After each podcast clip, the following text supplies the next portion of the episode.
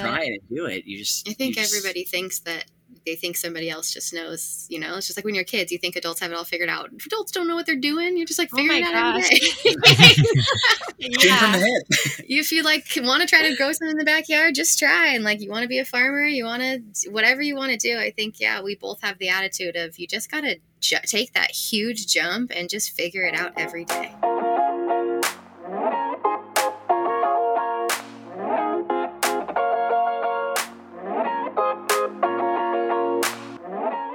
Listening to the Feel Good Community Podcast. My name is Storm. And I'm Will. A few years ago, we began our journey towards learning more about sustainability, health, and wellness. The more we learned, the more we couldn't believe that this vital information wasn't mainstream knowledge. These simple yet effective ways to heal our bodies and save our planet are being drowned out by the latest pop culture noise. Together, we began to change our lifestyle to help heal our bodies, our brains, and our planet. We have become deeply passionate about sharing this knowledge, whether it's a book we're reading, interviews from leading experts, or even just personal anecdotes. We want you to know about it.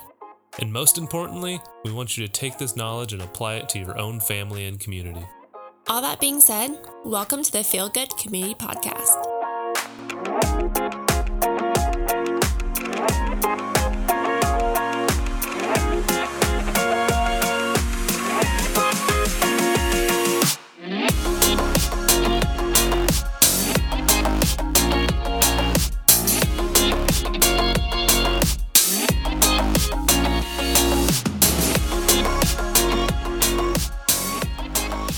Morning and welcome to today's episode of the Feel Good Community Podcast.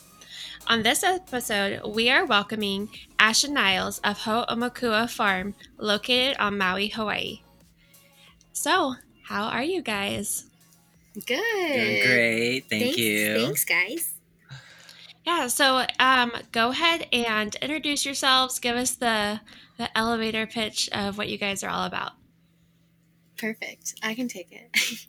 I'm Ash, and my other half here, Niles. We are of Ho'omakua Farm. We are located in Maui, Hawaii, on the Haleakala volcano, which is on the Ahupua of. Ally three and four. Thank you. it's always the best part about that.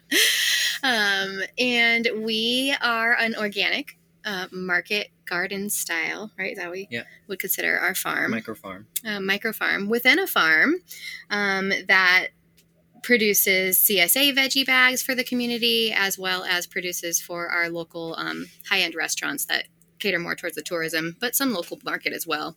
And that is our kind of like our focus and what we do. Do you want to add anything to that, babe?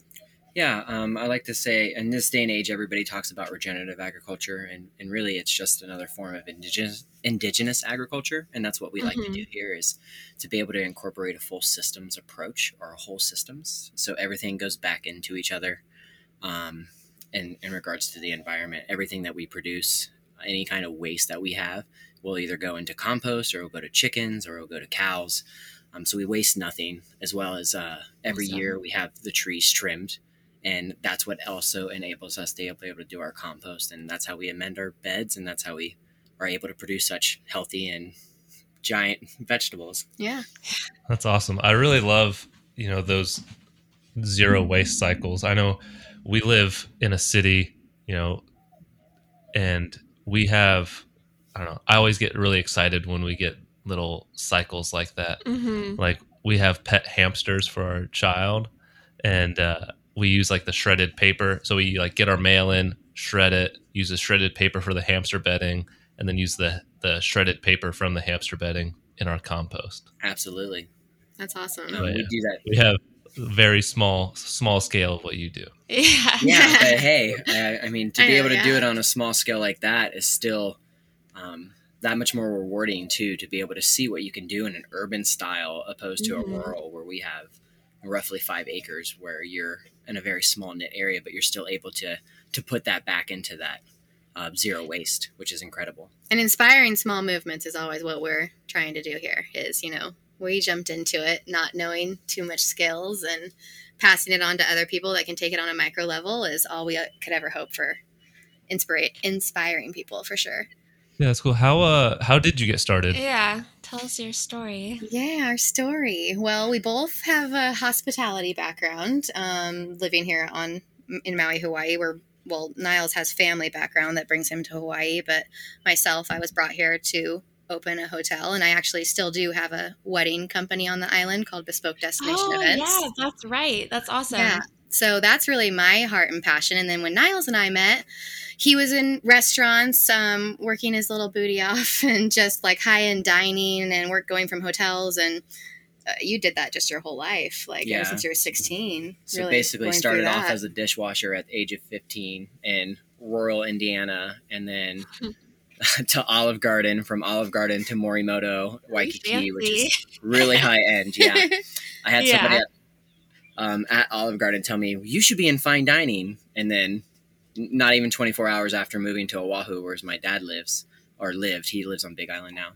Um, I Mhm. actually landed that job, and then from that, I went to a corporate training director, and so on and so forth. And So we saw lots of waste, like in our backgrounds, Yeah. and still do. Like especially with all the big events and weddings that I do, you know, to host these events for three hours and to see all this waste is just shocking and something that's just like, how can we fix this in our I'm community? And sure it's hard too. So hard to especially see. in an island Yeah. community where we don't have any kind of recycling plants here where we send it off to California and um, unless we it. unless we Yeah. really are able to create a zero waste system I mean we have very limited resources out here and we have to be paying attention now versus later down the road So we had stumbled upon a well, I had stumbled. I don't know how Niles had seen it, but I had stumbled upon a Facebook ad that was Maui County sponsored, um, so government sponsored, but also partnered with UH Maui, which is the college out here for and like.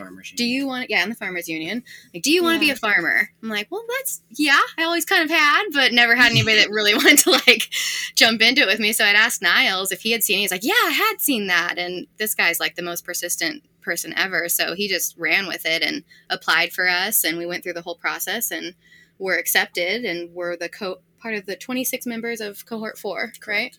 Yeah, and so they accepted like four couples, um, and the rest were singles. It was the first year they accepted couples because they really want to establish more farmers um, out here in the islands. And we went through a whole curriculum. Um, it was pretty daunting, and it was About from December, hours yeah, December through June, and on on farm work, I guess you call it. Like So- every Saturday, you'd go to a farm and just learn from every top farmer on the island. And then on Wednesdays, you'd do like Zoom classes, and it was from beginning to end, like from the soil to marketing on how to be a farmer. And now, I mean, short and long, long story, but now we're here at Kupa'a Farms, who is one of the mentors, and Mhm. we became Niles became the farm manager, um, and that has always been something that I was just so happy to see him jump out of hospitality and get into. His hands were always so happy um, when things turn green, and I, that's not me.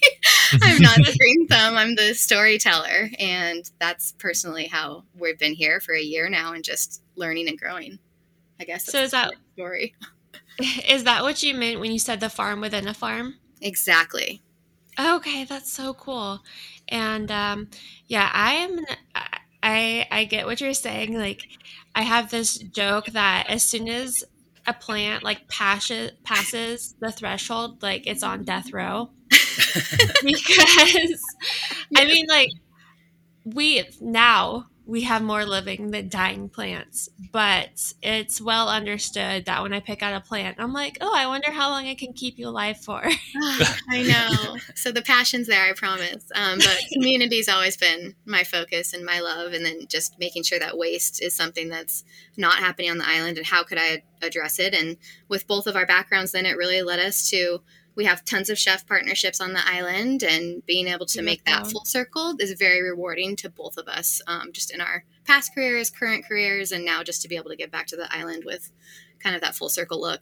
Oh, I love hearing that. That's so awesome. So, can you tell? That kind of leads me into a question I had about the actual name of your farm. I saw the, I saw you had an Instagram post that kind of described what the the name meant. But can you tell people, you know, in your own words, what it means and why you chose the Ho'omakua farm? Um, yeah, let me just touch back up on. So after we finished the FAM program, we came here in August of 2019, um, and within that first real year until July 2020, we were kind of just getting our feet on the off the ground, trying to learn and trying to soak in as much as we could. And so, Mhm. come July 2020, we actually then started taking on the full responsibility, and that's when we became a farm within a farm, as our predecessors ended up stepping back. Okay. And so that's kind of where this name came up is because we wanted to make it really relevant into the scenario that we were going into. Um, so there's a couple different parts as well as um, in Hawaiian culture, a word can have multiple different meanings. Um, so we'll touch just on a couple of those. But basically, one of the, the biggest is is almost stepping into maturity or becoming mature. So where we were in August 2019 to where we were in July 2020, there was a lot of growth um, just in Mhm. that small amount of time. When you do something every single day and it becomes such a big part of your life, you tend to catch on really quickly. Um, especially when you have such a great teacher like we had with our predecessors at Kupa'a. Have. Have, I should say, with Gerry Ross. They're Um, amazing. at any point in time, if I have a question about anything, I have that person at the tip of my fingers, or I, I could honestly yell across our houses right now and say, "Hey, Gerry," and I'll have 20 years experience um, to be able to tell me that answer. on this land, and then their family goes back as well. So So from us learning to us climbing into that into that role where we became mature in the sense of having a farmer's lens um, is what I like to call it, and then the fostering and adopting, whether Yeah. you want to consider them that Kupa'a fostered and adopted us, or that we're adopting the land, or really, when it comes down to it, the land's really adopting us. Um, yeah. in Hawaiian culture or most indigenous cultures, there's no possession, especially of land, and they call it aina here. And so, Yes, really, yeah. we're we are taking on that role and that responsibility, or kuleana is what they like to call it out here, um, of taking care of the land and and really um, taking that stewardship to the next level, and then even becoming established or permanent. So, before Kupa'a was um, their father that farmed this land. So this land has been farmed for about 40 years. And without having somebody to be able to take on that next role, just like as the older generations start to get tired and they're and they're incapable or unable to be able to do the intensive farm labor that sometimes it Yeah. takes. Um, a lot of farmers in that older generation may be fearing that they're not able to pass that um, what their passion right or now. yeah. yeah, you know, pass it out Pass onto the those next traditions generation. down to their Yeah. keiki. yeah. So 40 cool. years could be coming um, ending abruptly, and so again, establishing ourselves in that in that small scale farming here to create a more permanent food security for Maui is really what we're we're going for. So that's kind of where our name comes from. It's kind of all those roles of maturity, of adopting um, the land and the land adopting us, and then really establishing ourselves here in the Maui community as two people that are going to step into that next generational role of micro or Mhm. small micro farms and to be really um, take a helm here in Maui agriculture for the new generations. That's a huge honor. I hope that's not lost on you guys. I'm sure it's not, but Oh, no. that's really that's really incredible to have this generational land and you know you guys get to be a part of that and you guys get to be a part of the story as you know the land changes and it passes down to your child you know like you're i'm sure like multiple stewards will take on will take it on over time but that's really special. And um you know so we were able to live on hawaii um on oahu for about three years.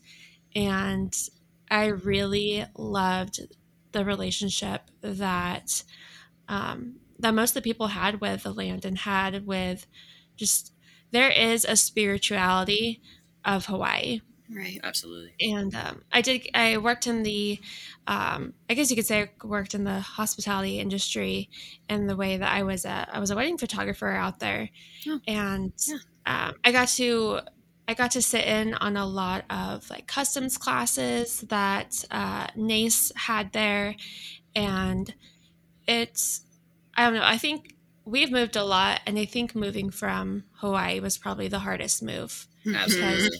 Yeah. after three years there because i lived i lived in kailua when i first got there and then we moved on base but we spent almost every sun like almost every thursday every sunday at the farmers markets and the aloha market and it was it was it was really hard to move because I felt like it felt like home. There's just a very there's just a really I don't know how to describe it. There's just a good energy. Yeah, it even goes, you know, into the the state motto. You know, I'm not gonna try to pronounce it in Hawaii, Hawaiian, but you know, the life of the land is perpetuated by righteousness. You know, Absolutely.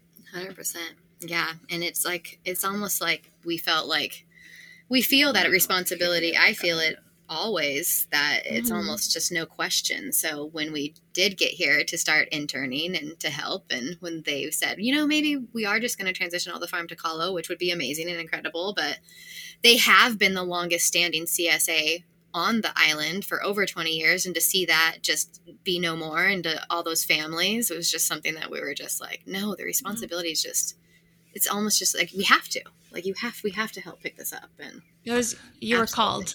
yeah how Like you said, many? Sorry, go ahead. um, just about that energy. Um, what I really love about Hawaii is that collectivisticness that you get out here. Yes. That aloha, Yes. where everybody is kind of out here for the community and out here for each other. Where you pass somebody and they look in you straight in the eyes and they want to say hi, good morning, or aloha.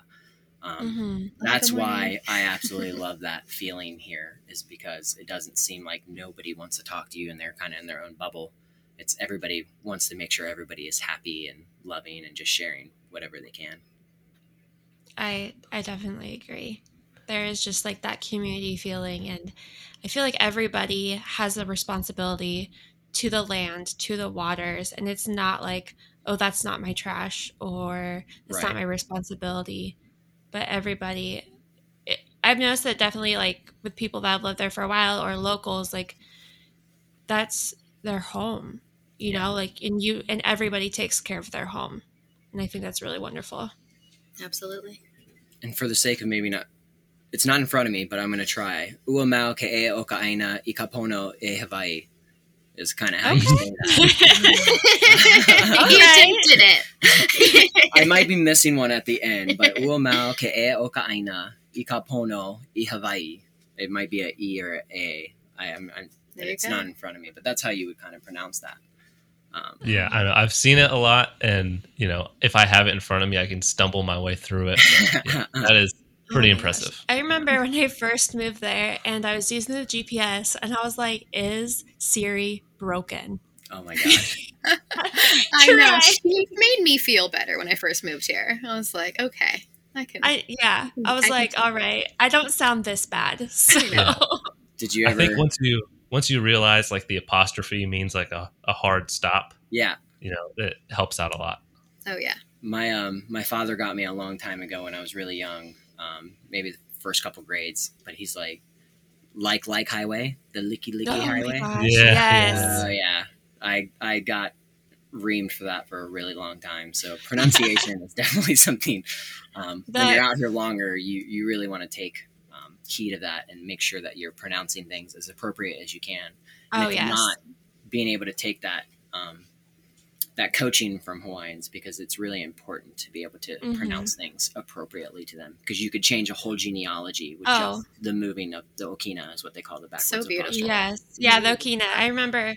So I went to um, HTC and uh, Kapi'olani, Yeah. and um, you better put that Okina in in there, otherwise, like they won't they won't accept it. They're like, "Oh, you spelled this wrong," and I was like, "Oh shit." Yeah.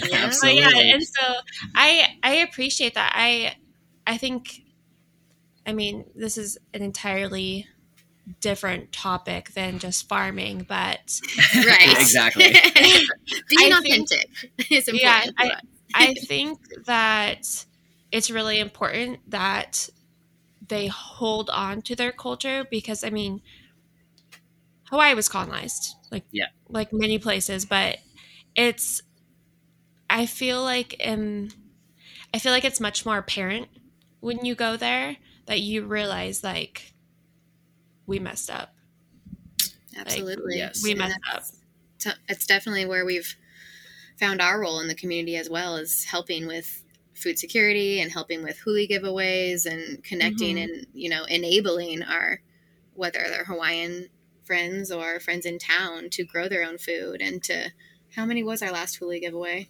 Like Seven hundred. 700. Um, Huli is basically a, a clipping, or you could consider it maybe a clone that you replant. Okay. So it's a side shoot that comes off the the corm, Mm-hmm. of and the the corm is like what the potato would be at the very bottom, and it has little oha or keiki come off, and then you can just take Okay. trim the top, trim the bottom, and just put it in the ground, and it grows, and that's how you Yeah. the lineage of it. Oh, Um, that's cool. so it's a it's a staple canoe crop that when they came in the migration, that was one of the 32 crops they came. So anytime someone refers to canoe crops, it's one of those, such as banana. Oh, okay. other things. But yeah, I we could couldn't go on forever before, and I about was like, oh, canoe crops. Okay, that as- makes sense. yeah, Food growing's a revolution. yes. Absolutely. So you said, are you one of the largest or the largest uh, CSA on Maui right now?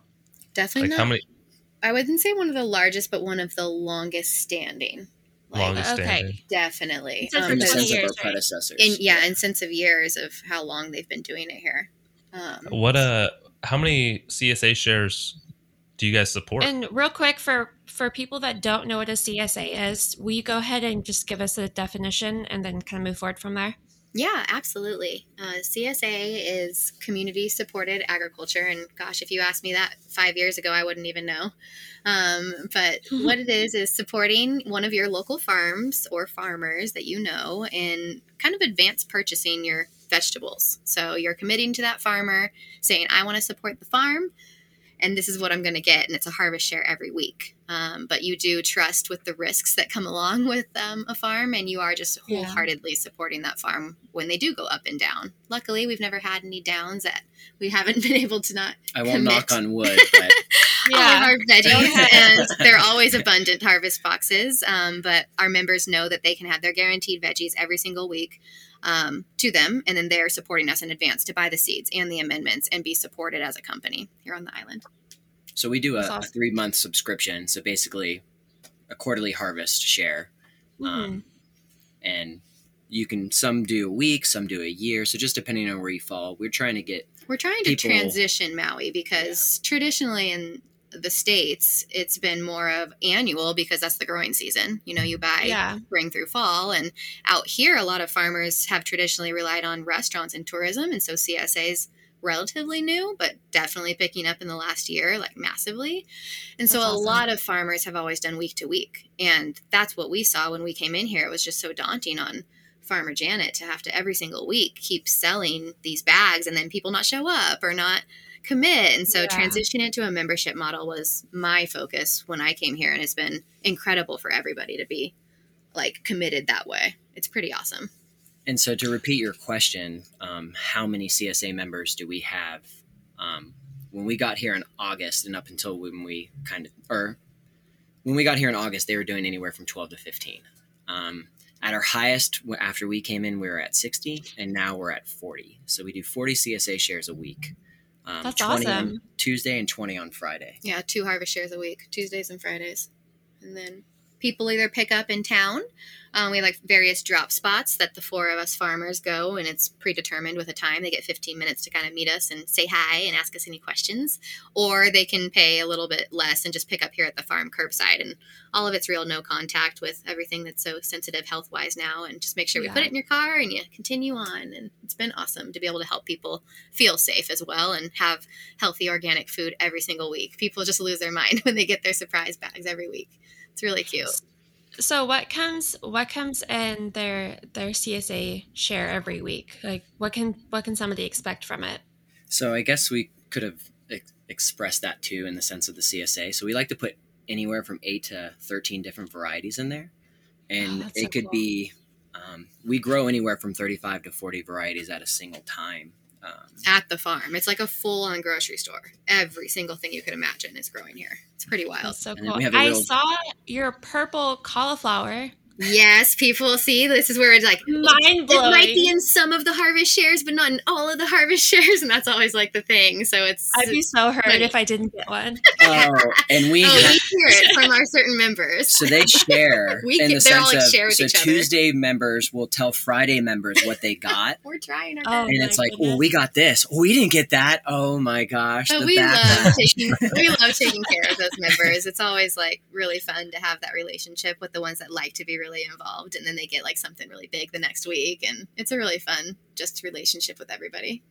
Um, but it could be Awesome. uh, some of the main stuff is going to be like carrots and sometimes beets, but we do choy, cauliflower, cabbage. We do broccolini and broccoli. Uh, broccolini more sprouting. Um. Always two huge heads of lettuce. Yeah, That's lettuce. We're really known for our lettuce um, as well. We do tomatoes, uh, turnips, radishes, garlic, ginger, uh, grapefruit. We sell all of our mangoes as add-ons just because, in the sense of when we're trying to build a box, we don't want anything that's too overvalued, or not overvalued, I should say, but a high value. Yeah. Because it um, limit the amount of things, right, that We- they'd have in there. That do a thirty dollar value box, so if we put, let's say, oyster, we don't do mushrooms, but let's we put mushrooms in there that cost ten dollars a pound. Now you're taking away a third of the box if I give you a pound of. Um, Yeah. Right. And so we don't like to do that. We like to make sure again that there's anywhere from eight to di- thirteen different varieties in there. Um, But then people can add on, which is really fun, and it really gives people that aren't members as well an opportunity to just book like on our little Instagram. They can book like the little curbside appointment and say like, I want to try mangoes, carrots, and lettuce. And if we have extra, because we just had a great week, then we can put together little add-ons for people too. So we kind of manage both of those different outlets. I want to come to dinner at your guys' house. yeah. Oh, I know. We like try to invite chefs over all the time too. We grow all the food, but we'd love someone to come cook it for us. Yeah. We're like, And we I did all the hard work. You can you can come on over. we do actually have a couple chefs that have helped us um, since the beginning of March in 2020, um, and we we occasionally get food cooked for us, or they prep stuff that they got to take home, and they bring it back the next day for lunch, and we'll do an hour, two hour lunch, and then we go back out and work some more. And when he means help, he means volunteer. Like a lot of chefs went out, they, you know, didn't have a job for so many weeks or Oh, months out here. And so a lot of them just jumped in, like, I want to get my hands dirty in the food. And it's funny to watch them all now be like, hmm, maybe I want to farm and not go back to chefing. we are itching so bad. Like, so you know, Will wants to finish out his. Um, he wants to ba- basically be able to collect his retirement from the Marine Corps, and I'm like, babe, let's just run away and like get like 25 acres, and we'll have bees, and we'll have cattle, and we can have all the flowers and the, the garden. I was like, we can do it. We will Oh, yes, live off the it. land. yes, yes. I got yes. 11, 11 more years. okay, Yeah, and I'm like, okay, well, what about what if I just go back and I'll get everything started? And he's like, no, you're staying with me. I'm like, I just want to farm. Oh well, yeah, I, I admire That's all of you, gu- your efforts. I like watching your stories. You're definitely Oh, getting you. your good practice in. Did you see our bok choy? I did. Did you see the bok We- choy? I don't think I did yet. no, We um, so I I purchased some bok choy from the grocery store, and then you know we cut it and everything. And I was looking at it, and I was like, can we plant this? And Will's like, yeah, let's go for it. And so we have these these big containers, and he planted the the, cut part, and we already have bok choy growing, and it's so exciting. Yes. That's See, awesome. that's what we. No, d- but- yeah, absolutely, and that's something that everybody can do, and that's you know an Yes. incredible thing to be able like, oh, here's a pepper, but there's a hundred seeds inside that you can plant. Exactly. Literally a hundred more plants, and th- again, that's I love to empower people with that knowledge. It's pretty awesome. And I'm like, okay, if we are literally living in just a straight up concrete jungle, I'm like, everybody can do this. And we have friends that have yards and stuff. And I'm like, please just grow something. It's so rewarding. Like, Hayden gets so excited. She calls them our babies. And, uh, you know, like, because I call them our babies. And I'm like, look how big they're getting. And she's like, oh, they're so cute. Is that is that your guys' kids? Do you guys have Yeah. children? How old are they? Um, Callie is six and Hayden is three. Oh, we love just we don't have children, but we have so many kids in our CSA and they just get Mhm. so excited and we get to like see them every week and that's something I didn't have as a child. You know, you go to the grocery store and you just think the food comes from the back and so to be connected to food and that you guys are already introducing that to them is so awesome. So fun to see all the kids. Yeah. We love it. One of the little ones already wants to be a paleontologist. Yeah. That loses was- Oh, his mind when he comes to the compost. Yes. Yes, that was what I wanted to be when I was little. Like, Nice. granted, it was because I was like a dinosaur Jurassic Park fanatic, but I wanted to be a paleontologist so bad when I was little. So That's that's, so funny. awesome. I was going to be a meteorologist. I was for sure going to be a weather person, and I did a little stint. I was a snow snowboard weather girl for a second at the ski resorts. Oh, that's so funny. That's But now we're farmers. Yeah, I wasn't. I I remember my mother and father taking me down this art museum, and they had a dinosaur exhibit. And as they got to the door, I was about five years old at the time. As they got to the door, the Tyrannosaurus Rex roared. They said they turned around, and I was already around the corner, full out sprint. no, you're not taking me in there. Oh my god! That's so funny. No, So- I I was like, um, so there was Sharptooth for me, which was um, Land Before Time. That was my shit. And then um, Sharp Tooth. And then Sharptooth with people, which I accidentally saw at Jurassic Park when I was really little. And then my mom said that from there on, she like would have to fight me because she's like, I don't want to see you eat, get, like watching people get eaten by the dinosaurs. Oh. But I was like, No, mom, I'm for it. Let me watch it. I'm down. I was like, it's cool. I love it. Oh my gosh. Yeah, I think that's why I was afraid because I watched Jurassic Park. Yeah, you're like, I know how this ends. All right. I know what I've happens to people like me. Oh, Oh, but yeah, I just, it's been so special to be able to watch the girls. Um, well, our youngest mostly, um, get to, you know, grow plants and get excited about it. And, um, I mean, we we had a, a small backyard garden where we grew like lettuce, cucumbers, peppers, um, lots of tomatoes. I feel like tomatoes like the easiest go to for anybody who wants to start out um, gardening or farming. And um, we had nectarine trees and orange trees in the back. So that's just that's something that I'm really excited to be able to give our kids and grandkids when when That's you know we finally have land and everything like that. I feel like it's so special to be able to, you know, uh, get to grow your food and watch it come up and then have it on your table and and then you know with your waste, you know, compost it and then you feed your garden all those good things that just grew and that's what I love about like the closed loops and the composting. Um, you guys, so what's like your compost setup? I'll give you that one. um, so it's an interesting setup, I suppose. Um, you would consider it a mostly static setup, which is basically um, just a cycle of composting of using perforated piping kind of at the bottom to allow airflow and water seepage. So basically, it's a four foot by eight foot um, raised bed that we build out of um, already harvested banana stumps. So Nice. They get as- stacked like Lincoln logs. yeah, so basically, it's like you're building a log cabin with banana stalks about four or five high, and then you're doing a lasagna style. So you do one layer or one um, one level of the stalks, and you build your carbon, your nitrogen, or your nitrogen, your Mhm. carbon, and then your water, and then you build again. So we build twice a week. Um, we take food waste from all of our places as well as the restaurants, and Oh, that's that's good. As well as some of the hunters, um, other than myself, as well as some of the fishermen, uh, bring us their waste, so carcass waste of fish and, and deer and pigs, and that's a good nitrogen base as well. Um, and we just build it like that, and uh, we tarp it, put a tarp over top of it. We check temperatures. Temperatures range from anywhere from let's just say 120 to 150. Oh wow. 145, 155 is really what you're kind of looking for to be able to to break down and really have the microbial process take place, as well as once you get to above that 160 or so, uh, Mhm. it's kind of the reverse. You're kind of damaging because then you're cooking everything and everything's dying off. Yeah, all the microbes are Yeah. like, we're not happy, man.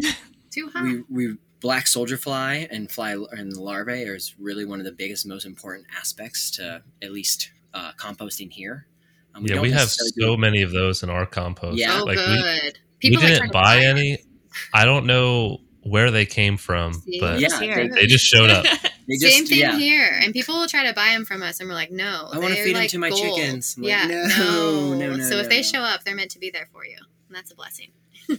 Um, and Yeah. that's again, so we we kind of create all of our own biomass, and we have a bunch of Gliricidia or pigeon Trees. peas or Kiawe, um, and every well, the Kiawe doesn't really grow back, and that's kind of just a Hawaiian hardwood. Um, they use it for smoking, like mesquite and stuff. But the Mhm. Gliricidia, Okay. we trim those every oh year. yeah, I know what Kiawe is. Yeah, yeah, yeah. Yeah. It's a wonderful flavor, uh, smell, and then even after it, after you cut it and it oxidize, um, oxidation sits through, it kind of gives Mhm. it this red pigment in the bark too. So it's absolutely beautiful. Um, But they planted those on purpose here on the property to for compost specifically to break down for year, right? compost, for nitrogen fixing, for shade, for coffee and cacao. There's over 450 cacao, or I'm sorry, coffee trees on the property. Um, we won't go into coffee rust or anything like that right now because that's a whole different conversation as well. That's all kupa. Uh, yeah, and that's mostly Kupa. We don't really pay attention to the cacao or the coffee. That's kind of theirs. We we particularly stay with. Put the us in touch with them. We want to talk coffee. Oh Yeah. yeah, They, Oh, Gerry yeah. was supposed to be here too, but it's his birthday, and we let him hit the golf Oh. course. He's the compost master and our And then the compost king. Yeah, Yes, and his wife is the the coffee queen. Sh- Absolutely. they had their own coffee, um, everything retail store in oh, Canada, So cool. um, long time ago. the two So, sisters did. Yeah, the twins. All right. Well, happy moved here. birthday, Gerry. Yay! Happy, Happy birthday, birthday, Gerry! um, so yeah, that's how the compost kind of gets built, and then it lives for how long? um, about six months. It takes uh, minimum six months. We may turn it a couple times just to make sure that there's no anaerobic um, process going rare, on right? or any air pockets or just making sure that it stays moist throughout. Um, so we keep a close eye on it. Gerry mostly keeps a close eye on it. Um, I assist Mm-hmm. him, and and that's what we use again for our amendments, other than things such as feather meal. Um, and I also put coffee chaff in to be able to build organic material. I mow a lot of our brassicas and I incorporate those back in. Or when I say incorporate, I don't necessarily mean tilling. Uh, we do low till here. We have a lot of uh, clay and rock in our soil, so sometimes Yeah. Being able to plant into that becomes problematic. And so while we build through um, creating more organic material in our soil, we mow a lot of it, and then we'll come back with a rotary plow, which is a BCS attachment. A BCS is the two uh, two wheel stand behind tractor that JM Fortier uses a lot. Okay. Um, yes. And so we'll basically put a layer of soil on top of what we just mowed, and then we'll Mhm. cover it with a tarp. And within two weeks, it kind of breaks down all that organic material back into soil, and you're already ready to plant into it. Uh, so that's how we create that regenerative or indigenous uh, life cycle of amending and fertilizers, if you want to call it, into our com- into our beds. Right. And sometimes we have more compost, sometimes we have less compost. Uh, we have about 12 beds going at any given time, but Twelve compost Oh, beds. yes, nice. I'm sorry. Yeah, we have over Yeah. 72 uh, 100 foot beds of Veg. vegetable crops, Okay. uh, which takes about 30% of the property. Um, and then everything else is kind of orchard, windbreaks, bamboo. Uh, everything serves a purpose. And one of the biggest things that I have learned is that everything that you plant should have three uses to it almost. Uh, and you can categorize that however you'd like, whether it's windbreak or shade or nitrogen fixing or mulch or organic material going back in, or you're able to consume it or privacy. I mean, there's multiple different aspects that you can get out of one single crop or one yeah. um, tree. And so they've planned that spectacularly. It's beautiful. Um, it's amazing to see like ten, even just like fifteen years ago to like see like that is just like sunshine on the property, and then I was just like trees and forest and garden. You're like, wow, it's amazing. because before they took it over, Dad um, was mostly a conventional corn and asparagus farmer. Yeah. So we're talking about you know what you typically see in industrial agriculture, conventional agriculture, heavy use of pesticides, insecticides, herbicides, um, Monocrop for miles. fertilizers, yeah, Right. monocropping, um, and then even when Gerry came into the picture, Gerry is an ecologist, and Okay. other than being an ecologist, he didn't have any farming experience. And he, he's very intelligent. Genius. um, I don't know how he comes up with some of the things he comes up with, and sometimes I think, like for the banana stocks, I'm like, okay, so do we do it because it adds more moisture in and then to the compost, so then it's not allowing it to be anaerobic? He's like, no, we have it. I'm like, oh, okay. So sometimes he's very thorough with how he's he represents something, and other times he's just like, no, it's because we have it. So in his mind, he's just so he's just He knows exactly what he's doing. yeah. Um, and so again, it's so incredible to learn from them, such as that, because it's being relinquished to us all that knowledge, and it's just amazing. Have you had to deal with any like predators coming into your compost? Because you know you said you had like the fish carcasses and the, the pig waste and stuff like that. Yeah. Have you had to Um, like defend the it from like? we really have to worry rocks? about in our compost piles is going to be little field mice or cats. Um, and I guess one kind of fixes the other. So Right. yeah. cats kind of eat the mice. They don't really mess with it. Um, so in Hawaii, the only the only animals that we have here are deer, pig, like predator wise, yeah, that's that'd it. be Yeah. So in the sense of or so, um, So no, the pest really. and sense You, of uh, deer, deer are a huge pest, but they're not after the compost. after the compost, and they're not necessarily after. They they'll go through the field sometimes, and they'll eat some things, but they really are just destructive. They just walk all Yeah. over everything, and we're kind of in a access deer highway. Luckily, we have fences everywhere, so we keep really good control of um, keeping them away. But It's never been as bad as it's been this year specifically. It's been a little bit of a drier year. There's about 1,100 acres of pasture land right below us of just open Mhm. pasture, and I, it's not. When you think pasture, it's not the green, beautiful rolling hills of uh, Maui. It's it's the drier portion of the island. So it's brown, lots of kiawe because kiawe are uh, a drought-resistant tree, cactus. cactus, and so there's not a lot of life down there. So they push further up the mountain. We're at 2,000 feet. Because the further up you go, the greener it becomes. The atmosphere it starts to change. It gets cooler.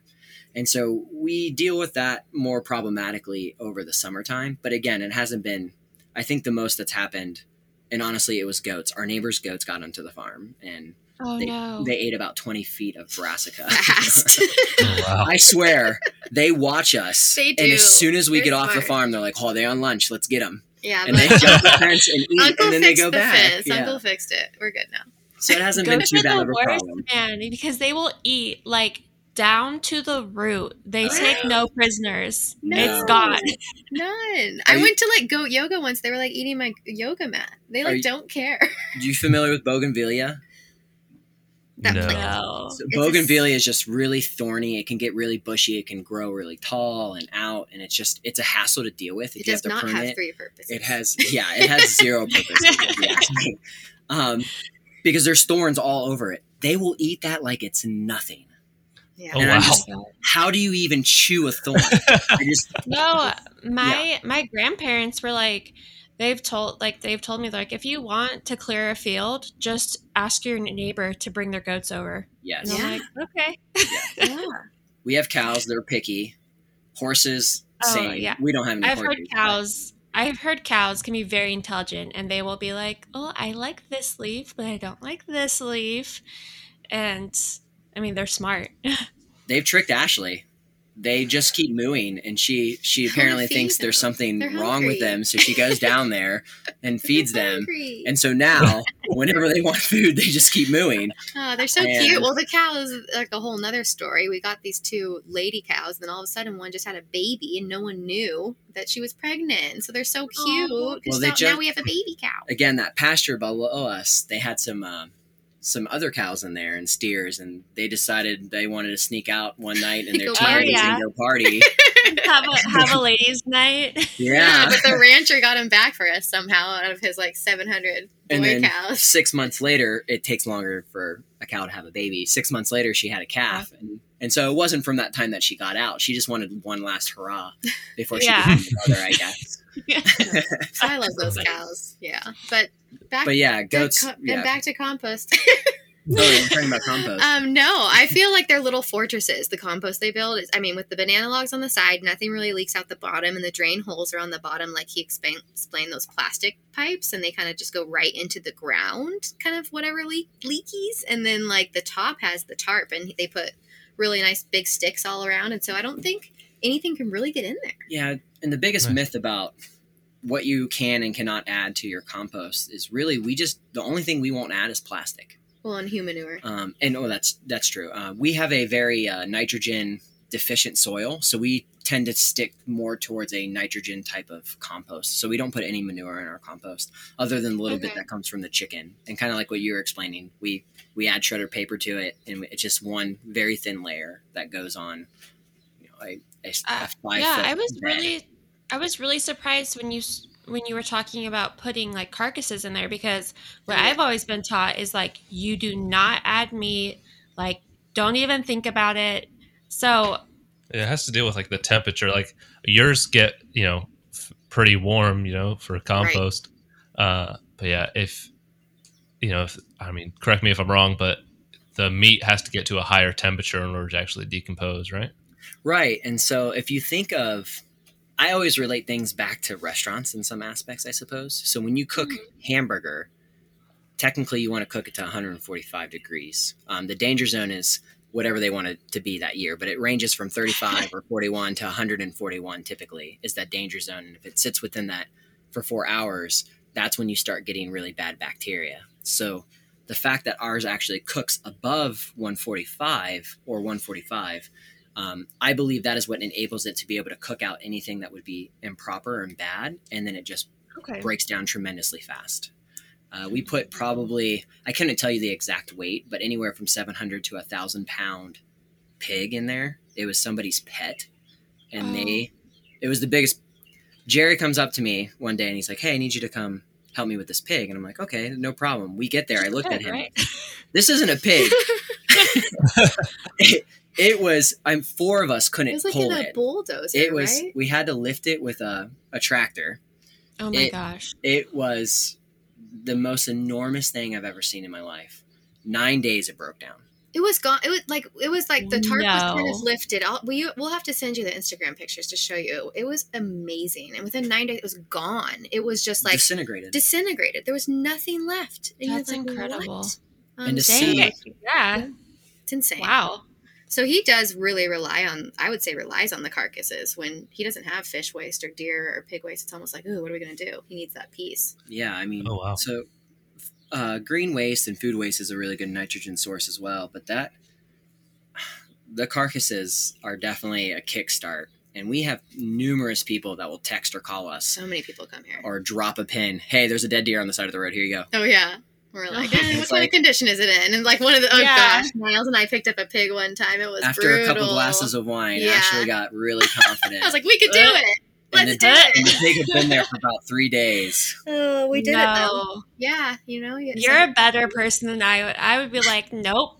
I can't Yeah, let it. I can't let it go to the dump. It's because somebody Yeah, left it that's right by the dump. I took the opportunity. She's like, "You ready?" I'm like, "Let's go." We did it. Got gloves and put it in the trash can, and Yeah. now it's soil. Look at that.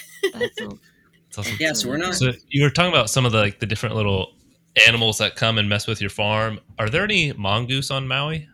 Yeah, um, absolutely. And I didn't even know that. I they're. I just asked because uh, so in the Marine Corps, I'm a EOD tech. It's like explosive ordnance disposal. Yeah. So we deal with explosive hazards and stuff like that. Wow. And on uh, Oahu, the Marine Corps base there, there's this like endangered bird colony of red-footed boobies, uh, like inside like the range. So Oh, wow.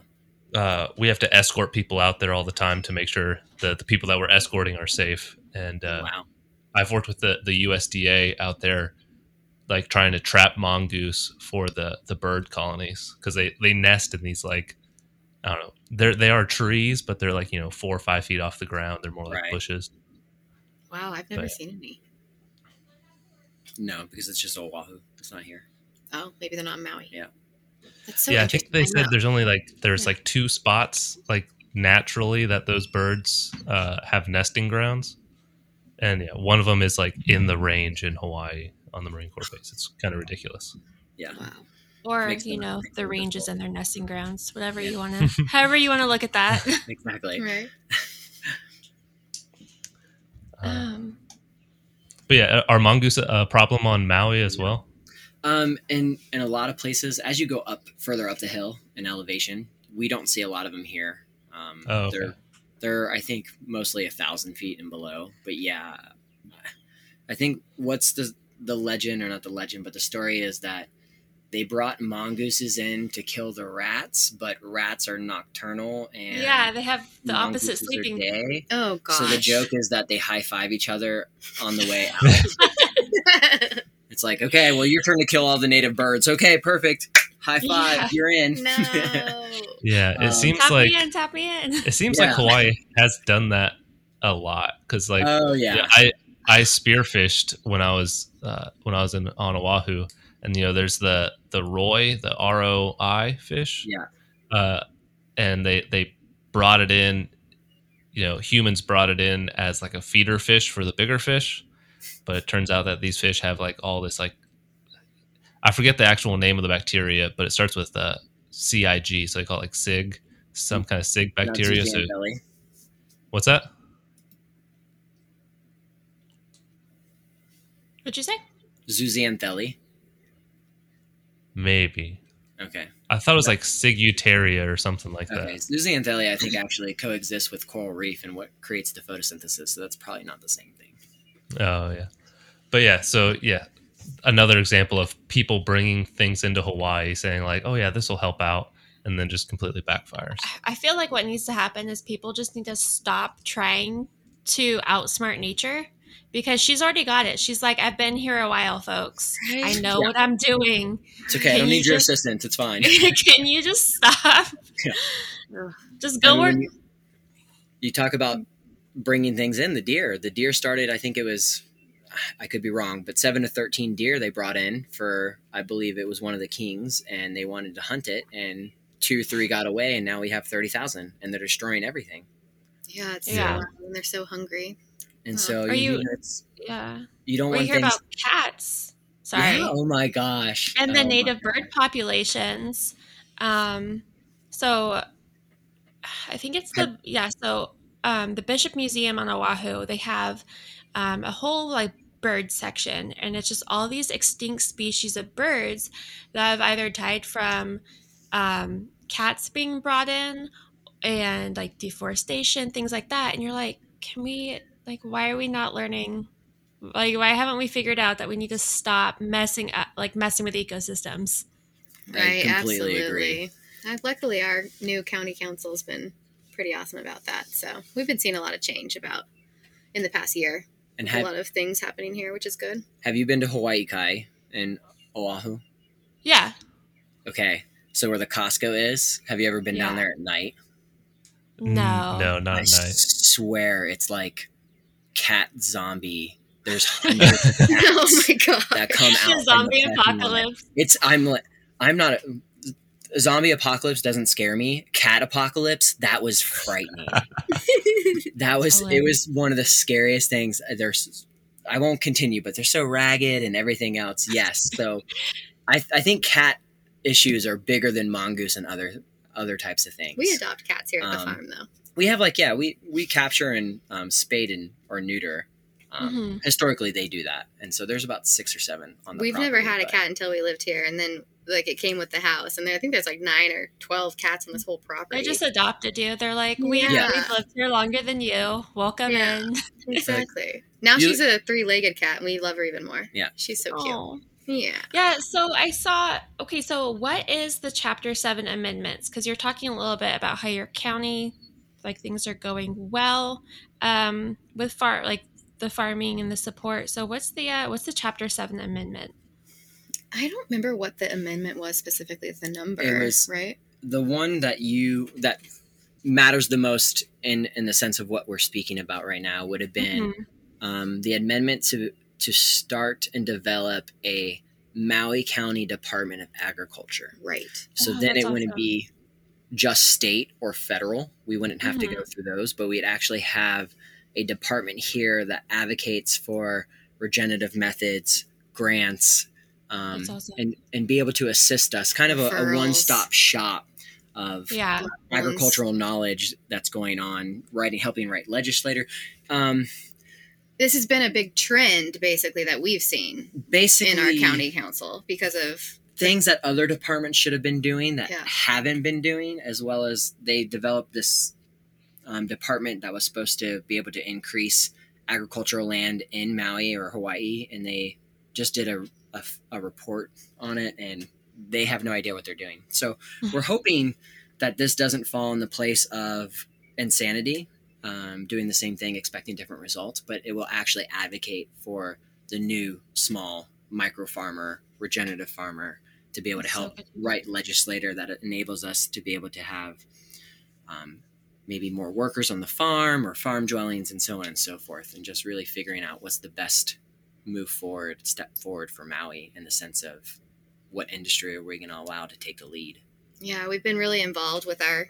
We've always been involved with our county council. We're friends with them. I think that most people, if you do care about your community, you should know who those people are. They're your neighbors, and they like absolutely can change the laws around you. And so I I knew Keani from Molokai when she was running her first time and helped her because again I'm a party planner, mm-hmm. so I helped her just do her first little kickoff. But I knew nothing about politics at that time.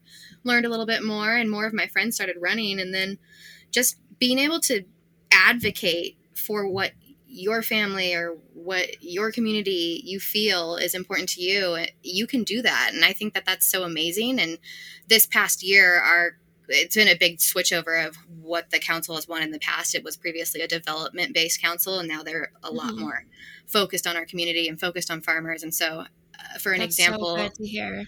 yeah, Yeah. something else we were you know like there's been a bunch of different like amendments that we've just been kind of advocating and fighting for and one of them was they used to give 4.5 million dollars to the Maui Tourism Authority and just to advocate Maui and you know Oahu they get 800,000 for their tourism authority. So eh, me, I come from the hotel side of things. I saw how they spent that 4.5 million dollars. I saw them just have you know dinners in New York City and fly people on helicopters for 20 minutes to the hotel to win their business from the Bahamas and that money sh- from this county should not be spent that way.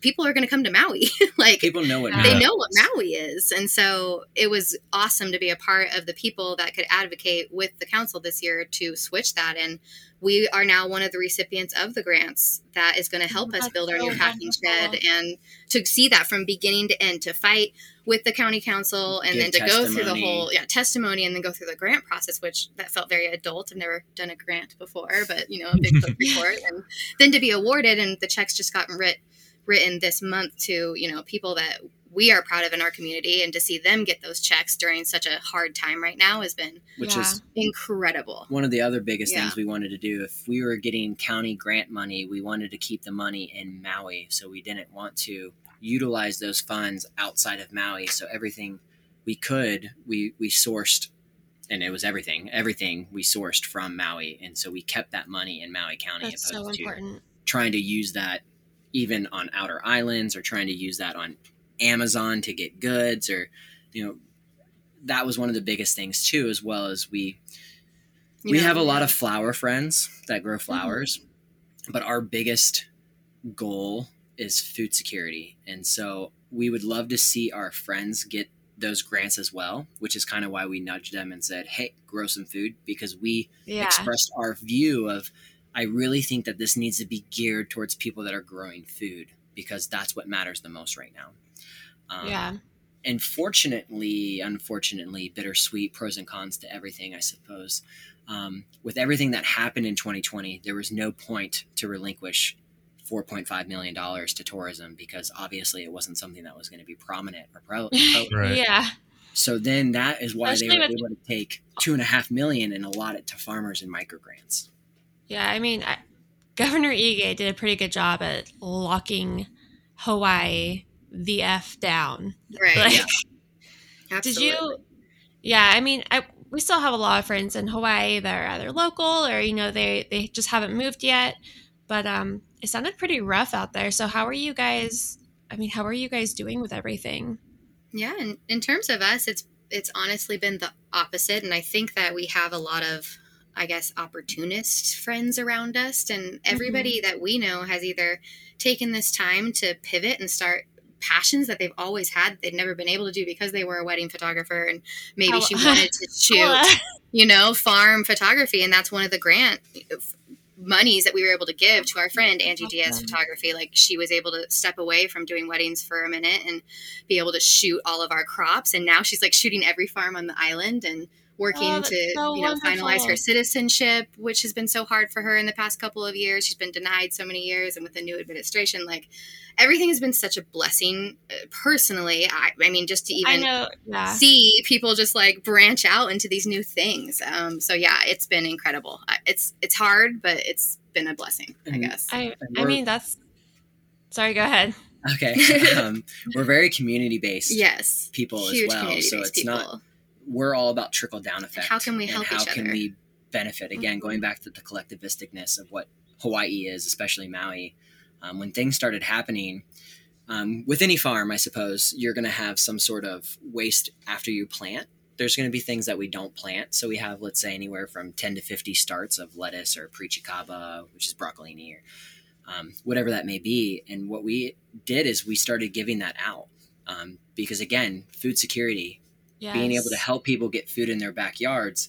I had people tell us, "Well, you guys could be charging X, Y, and Z," and you know that's it's amazing. Yeah, and, and, if we farm for profit, which you know you want to make some sort of profit, but we're not going to capitalize on trauma, or we're not going to capitalize yeah. on something that, um, to me, is the most important aspect of what you should be doing when you're farming is is the whole education aspect too. Um, we're really big on educating and answering questions um, I probably should be on my phone less, but I actually get a lot of work done, so I can justify. But I love answering people's questions, whether it's about IPM, which is integrated pest management, or amendments and how to fertilize on an organic basis, or how to rotate.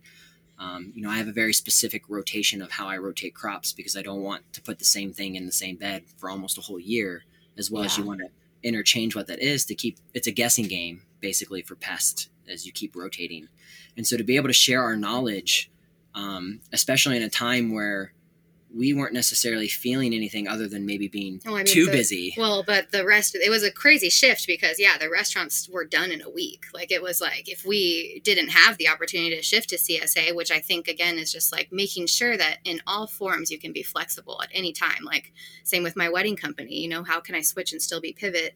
And take care of myself where i my competitors are just we have to get back to work and it's not the answer. Like there's ways to figure it out. And yeah we dropped all our restaurant accounts but we shifted and we went from 12 to 60 families within a week and got out Amazing. there and found them and figured out who needed the food and switched our logistics up and relied on new friends. And uh, yeah it really was an awesome transition to see and continue to see growing. And then the sh- some of those chefs that have come around and wanted to help. I've had plenty of people reach out and say, you know, I want to work for you, um, which is one of the biggest uh, compliments is that somebody wants to work for you for whatever reason that may be. But we're really big on having building people up to work for themselves and yeah, really finding. And farming can be a passion or an outlet to be able to do something that you really like, but really talking to some of these people and and building them and creating success for them is really what we want to do as well. It's so rewarding. It not, yeah, it might not necessarily be um, for us or working for us, but like one of one of the chefs specifically, I, I I would love to see him take on this new role to be able to be self-sustaining and self-reliant to not have to work for somebody because I think our generation is really big on trying to work for ourselves and be there for ourselves. Yeah. And so that's part of our community outreach too is how can we help anybody grow into something that they're trying to do? And we just want everybody to succeed. There's no such thing as competition to us out here in maui. Gosh um, we tell our csa members the same thing. I'm like gosh if you can get your garden growing in the backyard and you can graduate and you're off of the list. It's not sad to me. It's just like yay like you got your garden going and if you need anything else call me but that's amazing. We try to help other farmers sell products or some of the people that were in our fan program with us yeah. that are doing honey or flowers uh, we we put those in our boxes and we help promote them and that's it's like fun. it's food security is never going to be achieved by one business or one farm or one farmer. It's going to be the collectivistic whole. An entire community Absolutely. working and weaving together And that's what it takes. Yeah, immersing yourself in the community. And so anything that we can do, especially here for the Maui community, because we're more familiar with farming here on Maui, because everywhere's going to be a little different. Um, not that we don't answer questions elsewhere, but that's what we want to do. Is we want to be here for the community in any way we possibly can. I mean, between farmers and growers, and if you guys, you know, everyone works together and everybody gets involved, there shouldn't be any hungry bellies. Right. You know? And that's one thing that I would love to see happen. I mean, not just all over the world, but in America, especially that we have such a terrible diet, you know, based on oh, processed yeah. and refined foods. I would love to see homesteading and backyard growing become more of a become more prominent because I think I don't know for us COVID this year shifted our perspective. Like I used to be, um, you know, hashtag boss babe photographer. I right. um, I was very consumer minded. And then it's like when I had that time to slow down and think, 'cause I, I used to be, I was just really ill all the time. I had horrible problems with exhaustion.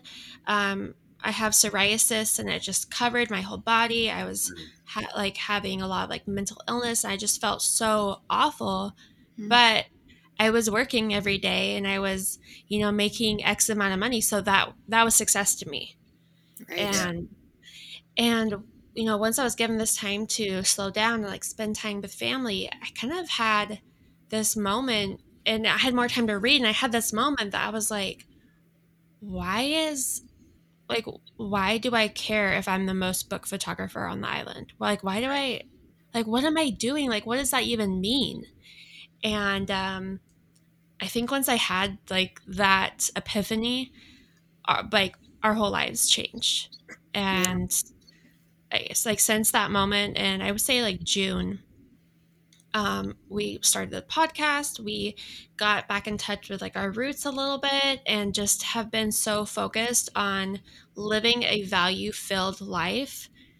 And to be honest, I mean, I make a fraction of what I used to make. right. Yes. That's what I us have do. never been happier. Right. I've never been happier. I Completely agree. I'll say it again. I gave up a toilet for this lifestyle. I would love to have one again. I'm just gonna keep putting it in the universe. It's coming to me. But yes, um, it still doesn't feel like that much different. Like it's crazy. It's like okay, we are living like way less and making way less money than we used to, but we're so much more life fulfilled. It's incredible. Yes. It feels so good. It's amazing. It's crazy because sometimes I have to be like, oh yeah, Storm, you you can't buy that dress. Like that's that's not in your pay grade anymore. um, I still have my boudoir photography studio, but I, I, I mean, I only shoot like twice a month now versus when I was shooting like eight to ten times. Yeah, so- Um, but yeah, just I get so much fulfillment from watching our little plant babies grow and speaking to like minded people and speaking to farmers just like yourselves that I could not imagine. Like, I don't even know how I was. It's just, it's weird when you think about like how you used to be and you think about what your goals and your intentions were before you started this process. I- just can't imagine that you used to live any other way. Oh my gosh! And if you were to continue down that path, When it's Oh, just I when know, you me. you know the American culture is to keep you hustling, right? Keep you Right. Oh, busy, yeah. keep your mind going. So when you don't have the ability to actually step back where you're forced, and that's what ended up happening throughout 2020 is that people were Mhm. forced to step back into this new light of what am I going to do? Who am I? Am I passionate about what I'm doing? And so on and so forth. That's what created this awakening, at least in the agricultural realm, where food security and supporting local became a little more serious here in Maui. Oh, absolutely. Um, and I mean around the world, and because Maui's not the only one that has um, that will have any kind of issues in the food industry, Mhm. like all those chickens that ended up dying in Florida with the eggs. Everybody will start feeling this, and if we don't start supporting local, then it's going to be a lot harder to backtrack later. So that was one of the the things that came out of 2020 is that people started realizing how important it was to support Mhm. local or to be into something that they really enjoy and not I you know I was lucky August 2019 I was finally done with restaurants um, so I got a little bit of a head but I couldn't have been so happy to be able to stepping out of that world and seeing other friends that are just like oh now that this is done and I'm not making 200 500 700 1000 dollars a night this isn't why I'm happy and I have nothing to show Yeah. for it. And so it's very rewarding to be able to have that step back and slow down to be like, oh my gosh, I'm not doing what I, I need to be doing. I might be doing And what it- I want to be doing, but it's Yeah. not and it opens up your eyes and you're like i don't i don't ha-. it's like it's like you're running on you know the what's the wheel Yeah, hamster wheel. yeah Hamster it's like you're wheel. running on the hamster wheel and then like 2020 like shook you off and then at least for us it like shook me off and i was like wait Yeah. why have i just been running in circles literally working to buy things and just that was my constant thing like oh if i book x amount of sessions then i can afford this couture dress for my my my client closet and that was just just the cycle constantly oh, yeah. working to spend just like over and over again. And then once i kind of got shook off i was like i am sick and i am miserable and my body is falling apart and my like just my happiness is in shambles. But so it kind of just made me slow down and realize that there's so much wholeness on the other side once you have that consumer mindset. And Right. i i'm so thankful that 2020 wasn't as hard on us as it could have been you know i'm not diminishing that at all Right. Absolutely. Absolutely. But- we agree 100%. but the movements that I have seen rise out of it, rise Right. out of that year, you know, people are homesteading more. People are, Yes. you know, they're growing in their backyards. They're picking up traditional hobbies and they're doing all these things that just fill their hearts up. And oh my gosh, I'm just so thankful that I, I don't know, I kind of have like this glimmer of hope for society that it's like we learned so much last year. Yeah. What if Yeah. we just took that and grew with it and, you know, reached out to our neighbors and everybody just supported each other? I feel like we could finally get out of that race. Agreed. Absolutely. We need more makers. We need more people that are focused on wanting to do again. Like, you know, even you look at Molokai and our friends that live over there, she's like, we need somebody that wants kids that want to be a veterinarian, a kid that wants to be like uh like auto fixer. Like they don't have those people that even want to be there. And here on Maui, it's amazing to see that not even the farmers, kids want to be the farmers. And so I think yeah. it's time if you if anybody does feel that way, like they do enjoy, like we got to get our trades going again and Yeah. get people, Mhm. you know, their hands working again. And it feels so good to, you know, you don't have like I was in that lifestyle of working at the hotels and that rat race and just like purses and pearls, It's just Yeah, like exactly. yeah, um, to exactly. get back to what's real. Absolutely, That's crazy. I think like the the last big, you know, shake up like this was probably like the 2008 recession. Yeah. Yeah. And if you think about like the like Uber, like. Airbnb, I, th- I think Airbnb definitely Uber like came out of that like you know this crisis of you know everyone's hurt strapped for cash. People are selling their cars, and Yeah. people you know create these companies that you know capitalize on that. And now they're like household names. I think the same thing's going to happen with the 2020 Oh, crisis and like all these like back to nature, small Mhm. scale, you know, handmade items like craft Absolutely. stuff. We, you know, I like love artists. seeing it. there's Yeah, I feel like Yes. You know as a maybe not like one big company like Uber's going to come out of it, but just the movement is going to you know I like Just that. a movement in 15 makers. years it's going to be as common as Uber is. You know, And I think we don't we don't want something necessarily like Uber to come out of it because Yeah. 2020 was about your community and about Mhm. local and support and um, staying healthy. And so what we learned from 2022 is that all the big businesses capitalized and they made billions more, um, where all the sure small did. businesses suffered. And so hopefully more small businesses are able to prevail through this and to be able to succeed opposed to starting something such as we don't have uber out here so i mean we do I Yeah. small scale but we don't really see it very Like much, Lyft. but- Yeah, but I like your take on that. I think that the movement is going to be out of 2020 that it forced people to do that, so it's going to slow them down, and that people are going to be able to rise up. It's going to be Yeah. Awesome. because Definitely revolutionary. I think had and to step aside and create a business for yourself especially here in maui if you want if you if you belong here and you want to be here uh, i mean a, a couple weeks to a month can be detrimental in the sense of not taking on an Uh, income and so that really separated the ones that were here to keep moving forward and to start something for themselves versus the people that were in or unable or incapable um, for whatever reasons whether it's family or um, not able to be able to shift and re-strategize um, so we will have a lot of loss, but hopefully we have a lot of um, Oh either gosh, we have so equalization many from it new or like balance from it. delivery companies now. They're the best. I love it. That's the greatest. Yeah, it's definitely a, a big shakeup that we need. Yeah. I think I think we were due for it. I think we had been so focused on, uh, you know, whether it be brands or cons- like just consuming and trendiness and everything like that. That now, I mean, like personally, like we've made the pledge to either buy from like slow fashion or buy used, um, things like that. Whereas before, like, I mean, I grew I grew up I grew up kind of poor and so as an adult there was no way in hell I was ever going to shop secondhand.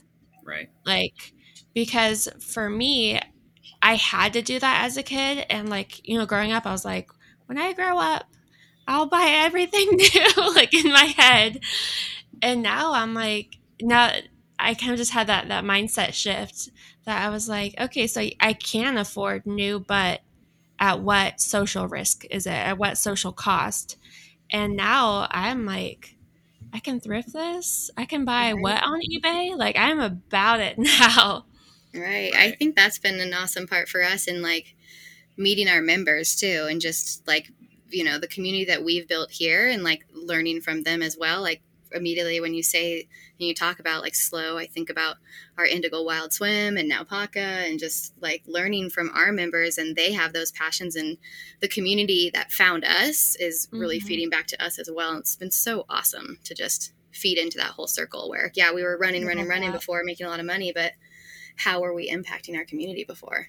You know, it was And- more And us who's taking the hit for the exactly? you know who's taking the cost on whether it's the environment or um, the people. people, in different countries that are in sweatshops or whatnot. You really need to think about where everything comes from and the full circle, where it's going to go, um, how it's going to go. absolutely yeah we just did a we just did an episode on um, slow fashion and that was all that i mean we addressed all those things because you don't like yeah you see you know companies like Shein and Fashion Nova and stuff and you see like oh I can get this for eight bucks but there's a reason it's eight dollars because somebody else is paying for it Exactly. you know somebody else's time and forced labor is paying for it Gosh, and that's Um, the education we have to do on an onion every day. You Sixty know, nine cent onion. 69 cent or do you want a onion. four dollar? do you want a four dollar Maui onion? yeah Absolutely, it's a hard sale, but um, the people that get it really get it. But worth yeah, we're always about educating. Absolutely. So, speaking of educating, um, what is one last thing that you want our listeners to be able to take away from this conversation? Um, interesting. What's like, yeah, if you could tell them like one thing or, you know, one lesson, what do you want to share with them? Don't be afraid to just get your hands dirty. Um, everything's a learning lesson, and and until you're enthralled in it and and doing it every single day, um, like that's really when you start catching on. And so I like to tell people that, especially when they're starting new adventures, is perfection. Do not rely on perfection before you start because perfection will never be obtained. Um, so in the sense of getting your hands dirty in the farm, I mean, whatever you um, like to eat, try that and try growing it in your backyard, like tomatoes, because you can let tomatoes go and they'll produce a lot for you, and then you can learn how to prune them later down the road because they get crazy. Um, but I mean, really, in just supporting your local farmers and getting out there because when you're friends, when you're friends with somebody, they tend to put themselves out there a little bit more and more for you because you have this standing relationship. So whether your friend's a doctor or your friend's a chiropractor or your friend's a farmer or your friend's a party planner, um, you know, it's the kama'aina deals, right? Like you, you get, Mhm. and so why would you not support a farmer direct? Because we say we sell a 30 a $30 value box, but that I'm not when I say it's a pound of broccoli and it's a pound a half and it's a pound and a half, I'm not charging you for that extra half because I'm not going to cut it off. I want everything to look beautiful. I'm a color snob. I'm an aesthetic snob. That's where that purple cauliflower comes from. Because I if I just it. grew all green, I just it just want to inspire me and I want to be inspired, which is why I have three different colors of beans because I want to see and taste the rainbow. I yes, yes. I want to look at my fields at any given time and just that wow factor. And this might be off topic now, but you said that was okay. Mhm. But um, so again, going to that wow factor is, and that's really why we farm. Um, and it's nice that we're able to provide for families, but to be able to grow a purple cauliflower everybody's usually only seeing white Make Mhm. everybody smile right now. well, Yeah. really, and that's what I got from the restaurants too, is creating that wow factor, Creating is creating the experience. experience for people. Um, we grow corn too, and that's kind of you know almost blasphemy in Hawaii because organic corn is one of the hardest things So to grow hard. because everything loves it, not just people. Um, leaf hoppers love it, mosaic virus loves it, Birds love birds love it, cows love it, goats love it, deers love it, everything loves it. And so we planted 400 feet, and we got 40 pounds. Um, oh wow. Oh yeah, so that's not very much, right? yeah, that yield's not not too great. Historically, we were selling it for two dollars a pound, and I was challenged by a previous person that is no longer here. And I said, "Oh, I can sell it for four dollars a pound to one of my chefs." And I was told I was crazy. Anyway, I ended up selling it for four dollars a pound. Hmm. But what is four times forty? One hundred and sixty dollars on four hundred feet. That's two beds. So lot. Yeah. we don't. That's a, that's a lot of farm- space. We, Right. we do it for the members. So we don't farm yeah, for to see their face when they got that corn. because when our members get our bags each week and and let's just say 30 40% of the bag is the same it's going to be carrots or beets and lettuce and they're Mm-hmm. Mhm. still like wow this is just so freaking incredible that's really what we're going for and that's really what you should be doing in your own backyards it's not it's not this negative thing if yeah we lose crops ashley's not okay with losing crops as much as i am but um, there's a certain percentage that you have to account for that you're going to lose and so But you still take the jump. And That's you what- still yeah. immerse yourself. we want people to Yeah. to grow something in their backyard and be like, "Oh my god, did you see this beet?" My dad wrote me and he's like, "Do beets? How do you know when beets are done?" I'm like, "You'll see it above the ground." He's like, "It doesn't grow in the ground." I'm like, "Well, I mean, some of them do, but well, like here's a picture." And he's like, "Oh my god," and so just it's like becoming a child again. You know, there I- I is that excitement and wonder. yeah, I remember biology when I was in grade school, but I don't remember biology. And and so when you come back out and you start realizing these things that you were taught when you were younger and you start recreating them, like that's the magic you want. Like whether it's one carrot in your backyard or whatever it is, it's just grow things that are going to make you smile and make you proud and inspired to continue going. And yeah, Yeah. there's definitely going to be loss around the way. Um, I'm pulling out a hundred foot bed of pole beans right now because I allowed my other beans to go longer than I should have. So then the pest jumped from one to the other. So I'm losing hundred feet and I only got one harvest out of it. Oh dang. It stinks, but you know, that just makes more space for me to be able to create something different and to be able Yeah. to put something else in the ground and to try Yeah. something. I think I planted like 15 garlic, and so far only two or three have popped up, Oh yeah. and a few others like they looked kind of rotted. And I'm like, all right, well, um, I guess you know we'll try again in a few more weeks. And but um, we're growing pumpkins too right now, and um, and these are pumpkins that f- were from Halloween that first somehow didn't rot. And so a couple of weeks ago, I um, opened them to collect some seeds, and I was like, "We're gonna grow pumpkins. This is gonna be the best." and uh, my youngest was helping me and there were little like pumpkin seedlings inside the pumpkins and i was like look like the pumpkin has babies and um, it was i mean she helped me scoop all the pumpkin seeds out she helped me um, like separate them and clean them and dry them and the the way i think about it is like this is such a cool science experiment for her. Like this is awesome like you know she gets and then um like she helps me cook more and things like that and so we're really trying to instill the idea that food isn't just food isn't just bought between plastic on a grocery shelf. Like your food like trying to incorporate the the food life cycle into our own family into our own cooking i feel like we'll connect our will connect our kids so much to what food is and it, it really is a, a gift. And so often we're just used to grabbing our food out of a window you know swiping with a card and being like all right cool but but um this is I, I I'm developing a greater connection with our food, and I think that's so special, and that's something that I hope everybody gets to experience. Absolutely. Absolutely. And I, I think that's a good experimenting, and it's we leave about ten to fifteen percent of our beds for experimentation, whether it's strawberries or um, other crops that we're not aware if they're going to work in the summertime versus wintertime because it's a big difference. It's just don't be afraid to experiment, and that Mm-hmm. doesn't necessarily need to be just with farming. You know, as we're younger, we experiment and we have no fear, but as we get older, we tend to stick to what we know and our comfort levels until safe. Yeah. something happens and we're thrown outside that comfort level. Um, but just experiment. And I mean, I don't necessarily believe in failure as a, as a, as an ending. It's inevitable and you can learn from it. And in farming, it doesn't necessarily mean it's going to be an easy answer because there's so many different variables. Why am I getting powdery mildew here? Why are the carrots not growing? Is it the sunlight? Is it nutrients? Is it a pest?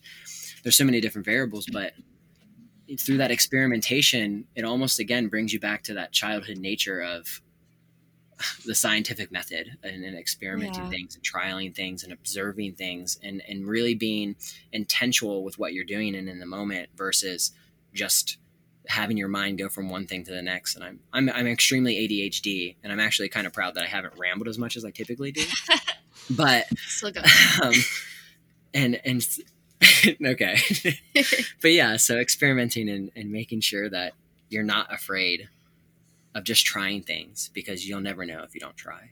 Absolutely. I didn't know if I was going to be able to run a farm. And I mean, we still are it's learning so every much, day. You, you learn know, now, you tell it you have a certain amount of chefs and you have 40 CSA members and the CSA members paid you for three months and you want to make sure that you have all the food, but then the chefs want food. And so you're, it's just like a chess game that you're balancing in your head of how much can I actually produce and sell and still have a sustainable um, level of food in my beds while Mhm. maintaining um, the integrity of those beds by being able to put cover crop and allowing the beds to rest, build organic material and nutrients and so forth. It's just, you know, it can be scary sometimes, but it's You just gotta until roll you with try it. it. and do it, you just. I think just- everybody thinks that they think somebody else just knows. You know, it's just like when you're kids, you think adults have it all figured out. If adults don't know what they're doing, you're just like Oh figuring my it out every gosh. day. From the yeah. if you like want to try to grow something in the backyard, just try. And like you want to be a farmer, you want to whatever you want to do. I think yeah, we both have the attitude of you just gotta ju- take that huge jump and just figure it out every day. Like research. If there's ever a moment you'll that you figure tell it out. yourself you want to do something, just try it. Yeah. Because if you don't Right. try it, you may look back like, oh, agree. oh, yeah. The time's gonna pass anyways, so you might as well take that. You might as well take that jump. You might as well learn something. You know. Yeah. Absolutely. Yeah. Oh, so before before we go, we gotta kind of wrap things up. But you said that you don't have kids, so I'm wondering, are you open to adopting a 28 year old from uh, from Okinawa just for like two weeks or so? I'll eat my veggies. Absolutely. I'll Absolutely. But can I come intern with you guys for a little bit? We'd love to plug our little WWOOFer friends. WWOOFing is something that's amazing. Um, it's something that's probably our biggest hit, honestly, that we've ever had was um, with COVID was losing our interns. To be honest, because that's something that they again the adoption mindset of Ho'omakua. They have always adopted new people always into this land, and so to not have that gosh connection to just new friends and new people that want to be connected to the land has been really hard. But it's coming back, and what we have three girls from Yale coming next week, right? Yeah. Oh, yeah, awesome. so it's I mean, it's about- good, and you guys can fit in about- there. Well, we can we can a we can tell them 13 hour flight. So we can tell them that we actually planned on you coming first, and they have to give a rain check. I'm like, I'll I'll camp outside. I'm not scared. Like, let me. oh man, But, but, if, yeah, yeah, if it's something that you'd really want to consider, you know, people, please reach out to us. Yes, absolutely. I think April might be the first time that we're able to take That's so um, exciting. the next round. and that's something I wish I knew about before. And I like, you know, even while we're, you know, That's heading right. out before we leave, it's just Like, something wait, that hold on, we if could have traveled. people want to get into farming, like look into WWOOFing. Like that's amazing, So, and the what- people I've met WWOOFing? are I- what's- incredible.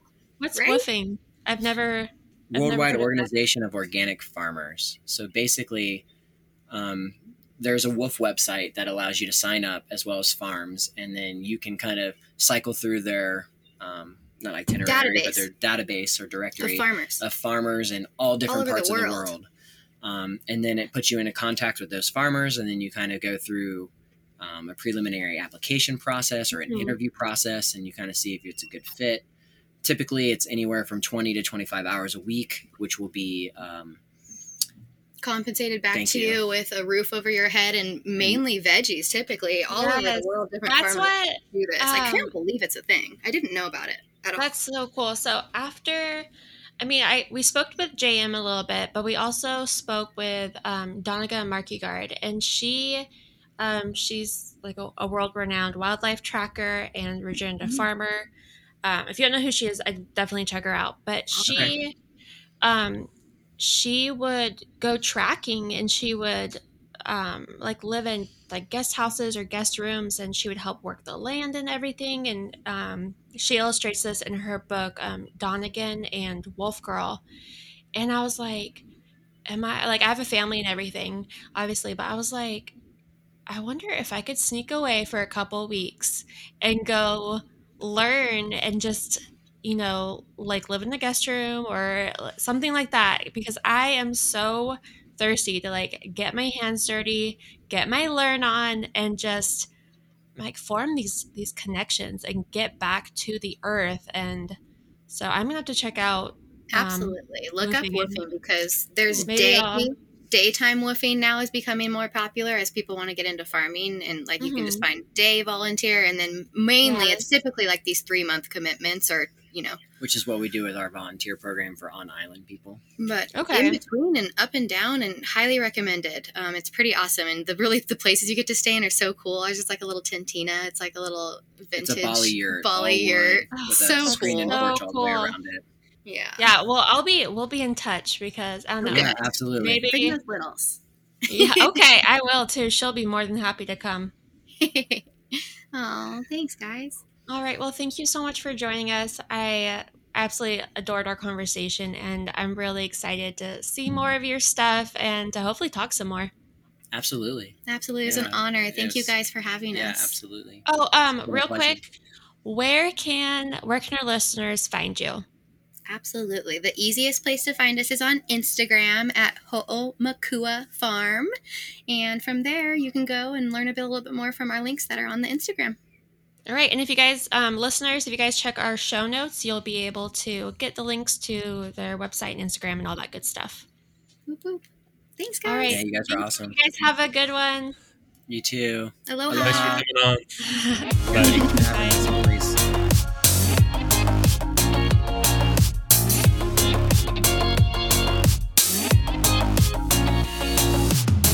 Feeling social? Follow us at the Feel Good Community Podcast on Instagram for daily inspiration, our blog, and behind the scenes footage. Join the Feel Good Community Podcast on Facebook, where you can read interesting articles, ask us questions, and share progress of your own journey.